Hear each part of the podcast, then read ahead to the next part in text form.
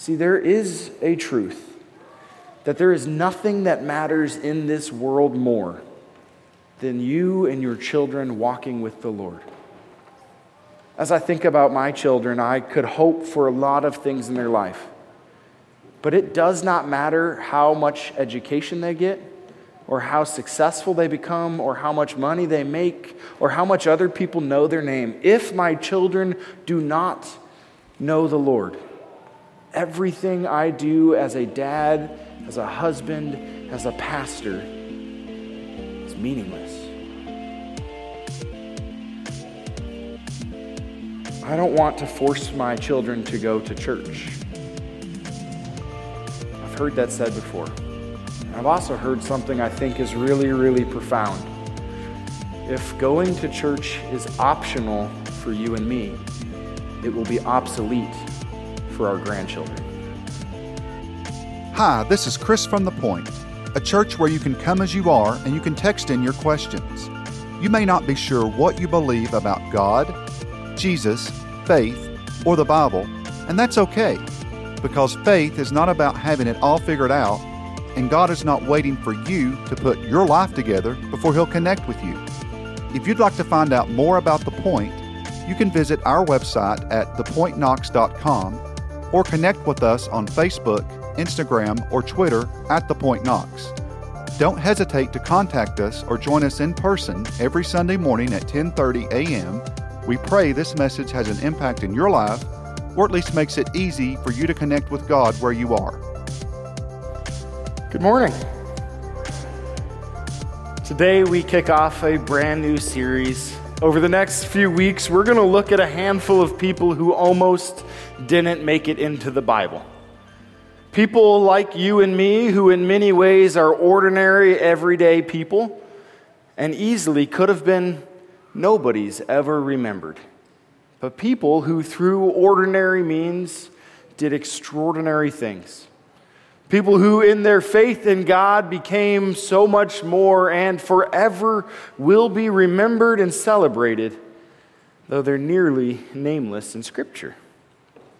See, Scripture's full of all kinds of great heroes of faith, characters we look to. Perhaps you're familiar with a few like Noah, but he wasn't that great. He got drunk and was naked in public. Or like Moses, who killed a guy and made all these excuses for why he shouldn't do what God asked him to. Or Abraham, who convinced others that his wife was just his sister for fear they might try to kill him. Or David, who took advantage of a woman. Man, these heroes of faith are not actually all that great. But maybe you're familiar with some of these big names of the Bible, these people who supposedly are pillars and examples for us to look to.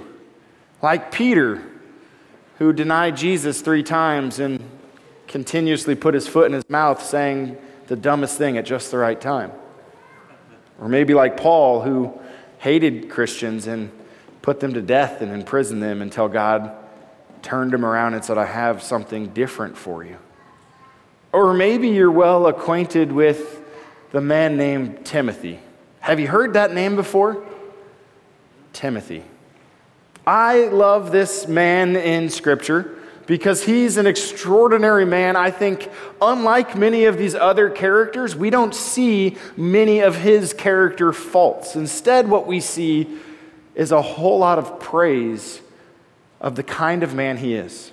In fact, in the book of Philippians, Paul writes this about him I hope in the Lord Jesus to send Timothy to you soon, so that I too may be cheered by news of you. For I have no one like him who will be genuinely concerned for your welfare. For they all seek their own interests, not those of Jesus Christ. But you know Timothy's proven worth how as a son with a father he has served with me in the gospel. I hope, therefore, to send him just as soon as I see how it will go with me. And I trust in the Lord that shortly I myself will come also. Paul celebrated Timothy, this partner in ministry. He says, There is none like him who cares for you as well as he does. See, a little known fact about Timothy, he's actually all throughout the New Testament. Did you know this? I was looking in preparation for today, looking up where do we see Timothy, and I discovered that he shows up in, I think, 13 or 14 of the books of the New Testament. It's kind of a big deal. Not only this, he co authored several of the letters with Paul. In fact, this letter to Philippi begins Paul and Timothy, servants of Christ. He joined Paul in the work of ministry in such a way that Paul included him in his greetings. Hey, the two of us greet you. And here's what I have to say I think it's six or seven letters of Paul that he co authors with him. Timothy is a really big deal. A man who has this great heart, not only for Jesus, but for those who don't yet know Jesus this compassion and this care to share with whomever, wherever, this good news. In fact, Timothy was the kind of guy who would go to whatever extent necessary in order to proclaim the good news to those who didn't know. In fact, we first meet Timothy in the book of Acts. So we're going to flip back to the book of Acts if you'd like to read. It's only a few verses, but feel free to turn to page 1154 in the blue Bibles in front of you. In the book of Acts, chapter 16, we're introduced to Timothy, this character, for the first time. Paul is traveling and he's doing mission work. And we see here the extent to which Timothy's willing to go so that he can join in sharing this good news with others. Here's what it says Paul came also to Derbe and to Lystra. A disciple was there named Timothy the son of a Jewish woman who was a believer, but his father was a Greek. He was well spoken of by the brothers at Lystra and Iconium.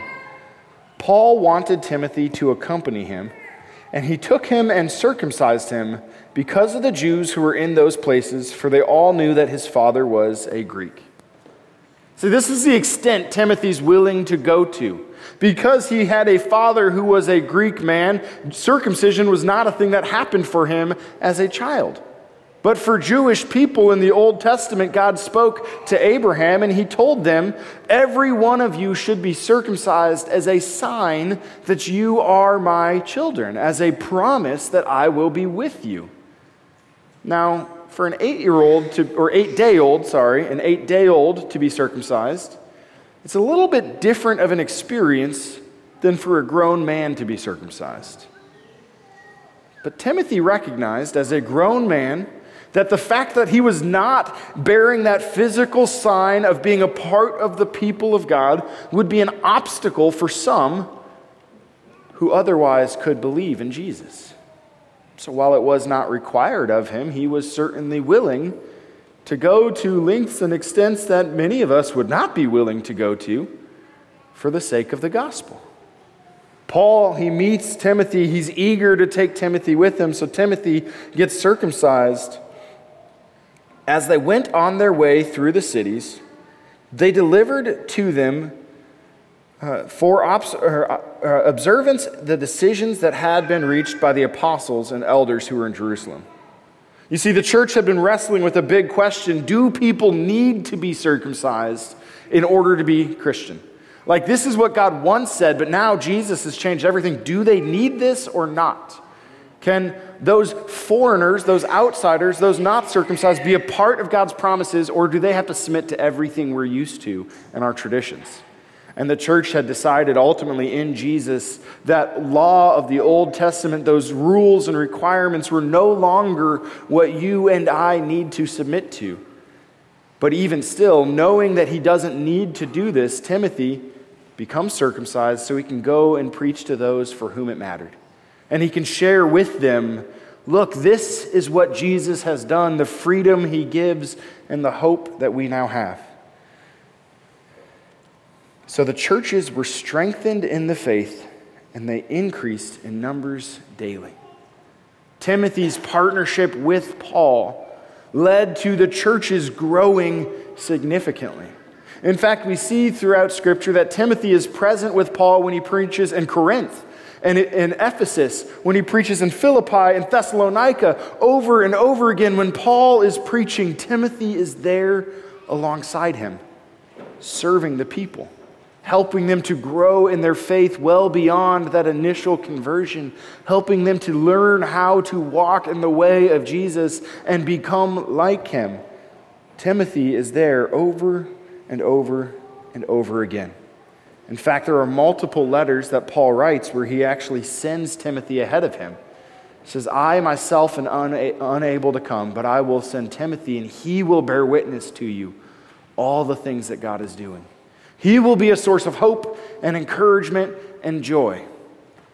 And Paul viewed Timothy like a son. He said, Look, you are a son in the Lord to me. Not that they were physically sons, but Paul had such a love and an investment in Timothy, such a care for his growth and his development, that it was like a son in every way. Timothy was a really big deal. In fact, Paul even wrote two letters directly to Timothy. Maybe you've heard of them, 1st and 2nd Timothy. Letters of the Bible written for the sake of Timothy's encouragement as you do this work of being a pastor as you care for those who are hearing the gospel and coming to believe, as you serve those who are under constant attack from the enemy, here's the things you need to know. We're going to look at one of these letters next. We're going to look at 2 Timothy, beginning in chapter 1.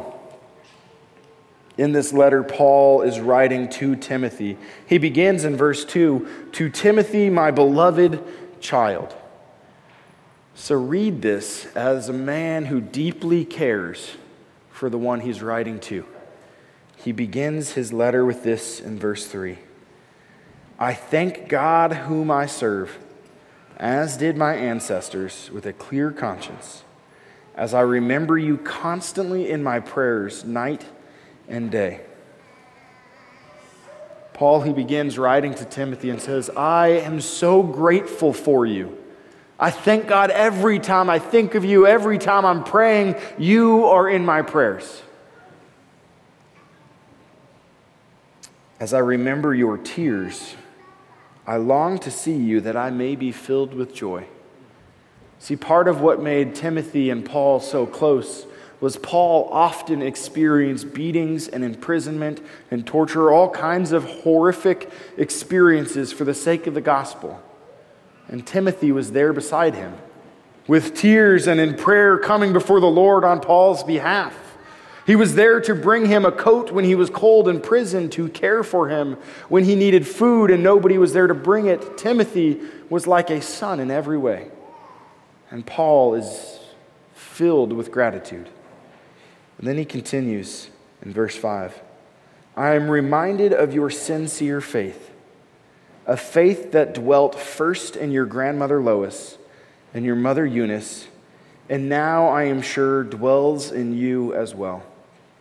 For this reason, I remind you to fan into flame the gift of God, which is in you through the laying on of my hands.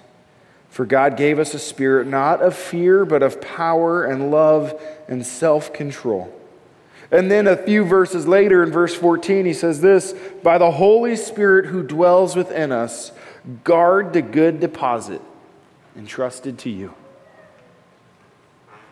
Paul, he's writing, he says, I thank God for the faith that you have and just how much you believe. And I urge you, by God's power, to guard that deposit entrusted to you. Did you catch the nearly nameless women in this story? There's two women Paul writes about here that no other place in Scripture are mentioned. But I think these two ordinary women, almost completely overlooked, have some of the greatest impact of anybody in Scripture. Let's read it again and see if you catch it. I'm reminded of your sincere faith, a faith that dwelt first in your grandmother Lois and your mother Eunice, and now I am sure dwells in you as well. Lois and Eunice, named for all of eternity for us to remember and celebrate in this verse and this verse only. For what purpose? Because they were both women of faith who invested in this man First, as a grandma investing in her daughter, one mom to another, pouring in this faith she believed over and over again, teaching the things that were true and right, that her daughter Eunice could believe in God. And then again, not only as a mom to a daughter and a mom to a son, as a grandma to a son, pouring in the teaching of faith.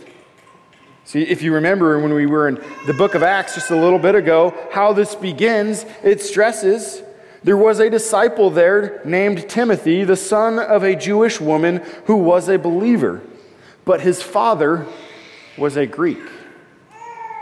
It's not just describing an ethnic difference between the two. No, it's actually so much more. Here, when we meet Timothy in the book of Acts, we see right off the bat that his mom was faithful and loved the Lord, but not his dad. He was a Greek. A way of describing to the people someone who was outside of the faith. And we know that in Scripture, Greeks and Gentiles and those outside the faith become Christian and become a part of the faith, but not Timothy's dad. And the reason we can infer that is because of one little language, one little word. But the son of a Jewish woman who was a believer, but his father was a Greek. She was faithful. She sought the Lord. She trusted in him. But his dad did not. here's the really challenging thing. Did you know that almost without fail, if dad believes in God and lives out his faith, so too will children. The statistics show above and beyond that if men are committed to a church and committed to growing in faith and loving their family like Christ loves and leading as Christ loves, almost without fail, their children will follow after them. Unfortunately, that's not always the case with women. See, for reasons I don't understand, even incredibly faithful moms who love the Lord deeply, if they do not have the partnership and the support and the encouragement of their husbands, will often struggle to impart faith to their children. It just is, and I don't know why. And I love this little verse in 2 Timothy where it says, Look, remember the faith that your grandmother Lois had, and the faith that your mother Eunice had, and now the faith that you have. Guard that and hold fast to it. Protect it. I thank God for this gift that was given, fan it into flame. See, Lois and Eunice are only named in this one verse. They play an extraordinary role somehow by God's extraordinary means. Their faithfulness to Him, their trust in Him, their pursuit of Him enabled them to teach this faith to their son and grandson. To instill him with the desire to follow after the Lord and trust in God as they do. It says it's a really good gift that needs to be fanned into flame. See, I think for many of us, what we want in our life is to be somebody who has a lasting legacy. We want to make a difference and change the world, and oftentimes we are guilty of believing that the best way we can change the world is through really opinionated, fact based posts on social media. And the best way we can change the world is by arguing with people who believe something we think is totally stupid. And the best way we can change the world is by doing something remarkable that nobody else has ever done before. Some magnificent act or great moment where all the world will look and say, Look at that brave or courageous or wonderful person. I think in Scripture, the truth is, if we want to change the world, it doesn't happen in the really big moments, it happens in the really little ones, the everyday, ordinary that seems like such a waste. I can imagine as a mom in a household with a husband who does not believe in God, the difficulty that Eunice faced trying to teach faith to her son. This is what we believe, and then he perhaps and probably would say, But I, I think something different. I've heard several parents say before, I don't want to force faith on my children, so I'll let them choose for themselves. And I think this comes from a good place, a place of recognizing that if we make the practice of faith a thing we do and not a part of who we are, it will burn our children out. So if we force them to go to church and then on Monday we look nothing like Jesus, they're going to look at us and say, well, why should I want that? But I think this attitude is often also, unfortunately, mis- misguided and unhelpful. See, there is a truth that there is nothing that matters in this world more than you and your children walking with the Lord. As I think about my children, I could hope for a lot of things in their life. But it does not matter how much education they get or how successful they become, or how much money they make, or how much other people know their name. If my children do not know the Lord, everything I do as a dad, as a husband, as a pastor is meaningless. I don't want to force my children to go to church. I've heard that said before. I've also heard something I think is really, really profound. If going to church is optional for you and me, it will be obsolete for our grandchildren. See, the practices we embody together in the everyday ordinary the faith that we live out right now has a lasting impact. I imagine for Lois, as she was raising her daughter Eunice, there was never a time where she thought, someday my grandson will travel the world and proclaim this good news we believe in and will be written in over half the New Testament. Someday he will be a staple example of what being a pastor is all about who'll have a love and a care for others like no one else. I imagine most of the time she was just trying to get through the day. How do I make it to the end of the day faithful and teach my daughter these things? How do I live in this moment that may be difficult or filled with trial and still honor God and show my children, my daughter, what this looks like? I imagine for Eunice as she dealt with a husband who did not believe there were times of great frustration and pain. This would be so much easier with his support. God, if only he too would believe. And I imagine the difficulty day in and day out of competing worldviews in her own household, competing, competing perspectives and beliefs about what is true and what is good and what is right and what is beautiful. And I imagine the exhaustion at the end of the day God, would you guard Timothy, my little boy, that he might grow to know you and to walk with you? See, Jesus tells every one of us that the greatest thing we can do with our faith is to share it with little children, is to welcome little kids as we have been welcomed. To give to them, he says, whatever you give to the least of these, you have given to me and done for me.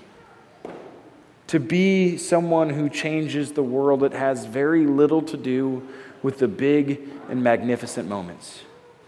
But your daily decisions and daily habits and the faith that is not something you do, but part of who you are.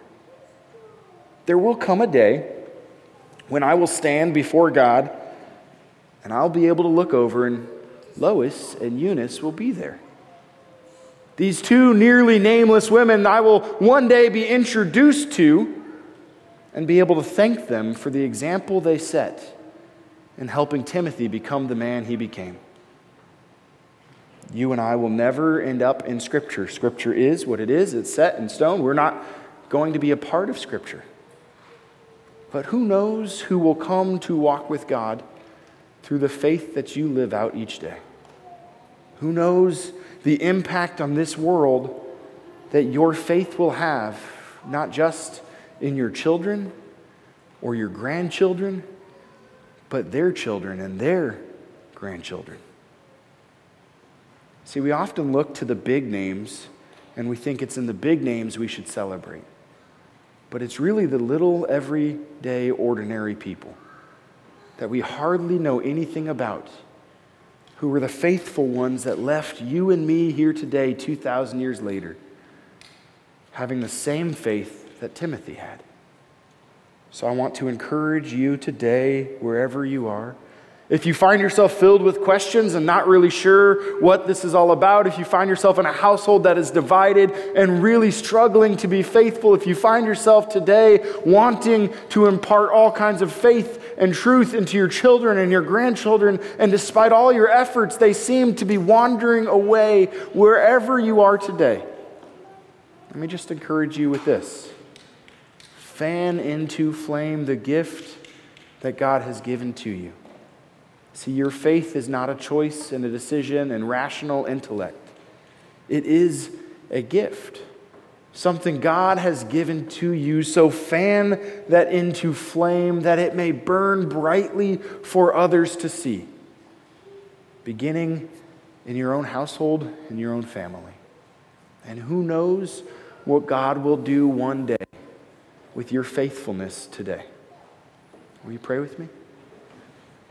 Heavenly Father, we thank you. We thank you for Timothy, this man who cared and was filled with great compassion, who was faithful and willing to do whatever it took to share your love with those who did not know it. God, we thank you for Eunice, his mother, for Lois, his grandmother. Two women who went day by day through the struggle of teaching and imparting faith of embodying it and living it out, that their son and their grandson may see it in them and long to walk in it as well. God, you have placed people in our lives, young children, nieces, nephews, friends, people who don't yet know your good love. We ask today that you would fan into flame the faith that you have given to us. Would you fan into flame what is there that it may burn within us in such a way that each and every day, through the ordinary and simple moments, we can shine bright for others to see? And Lord, we pray today for those who are not yet born, who will come 60 or 80 or 100 years from now, who will walk faithfully with you because of our faith today. We ask for all of this in Jesus' name. Amen.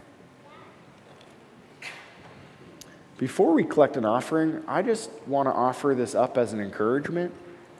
If you are struggling with your children or your nieces or your nephews or your friends, and you're struggling to show them the faith you believe in a way that they too believe it, hang in there and fight the good fight. Remember, the fight is not against those individuals or, or, or Eunice's Greek husband. It's not against those who don't believe. So hang in there and fight the good fight.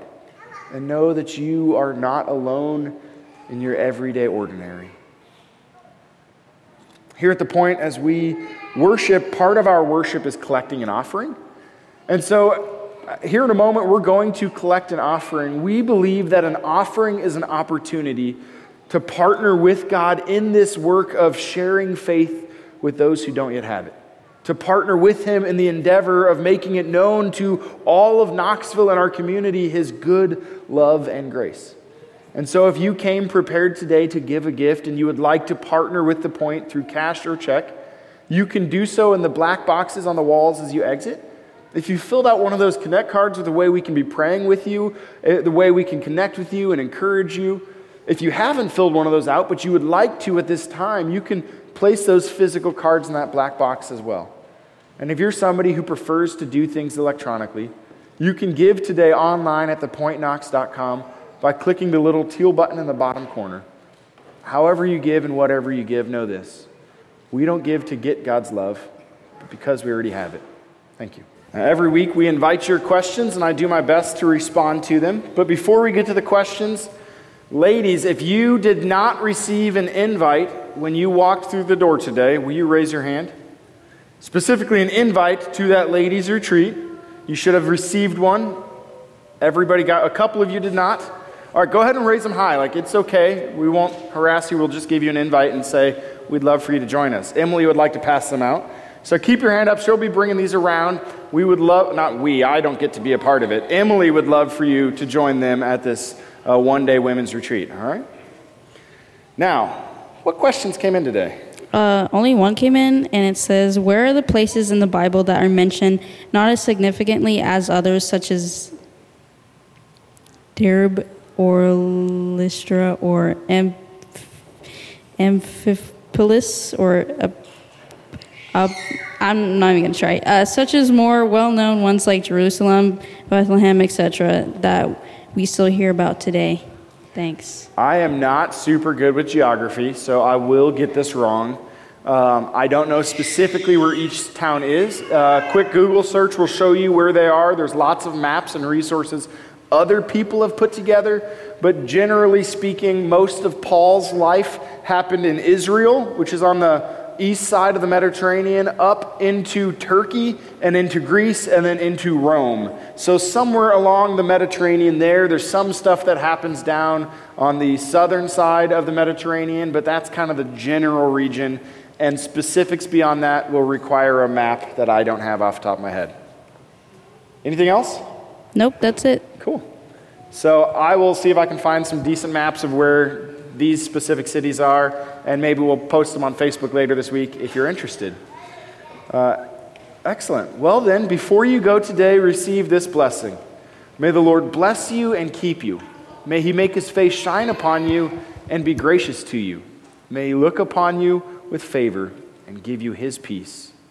Have a great day.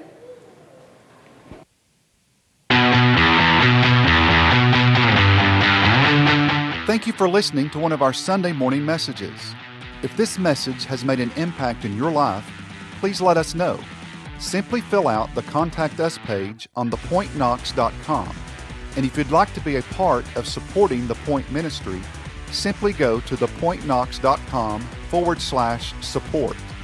Don't hesitate to contact us or join us in person every Sunday morning at 10:30 a.m. We pray this message has an impact in your life or at least makes it easy for you to connect with God where you are.